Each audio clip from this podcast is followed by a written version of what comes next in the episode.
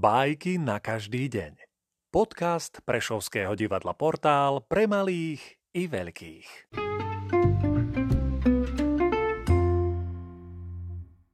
Sergej Vladimirovič Michalkov Kváder a kryha Na kryhe v prúde rieky plával kváder. Uprostred ležal Poučal ju, kade má plávať, kde má urýchľovať chod, ako sa treba správať prostred vôd, ako sa treba krútiť, ako máčať, nepopukať sa, k brehom nepritláčať. Roztopila sa kryha. Prišla jar. Vo chvíli klesli na dno obaja. Kváder bol ako človek spokojný. Čo myslí si? Som teraz na koni komandoval a učil to i to.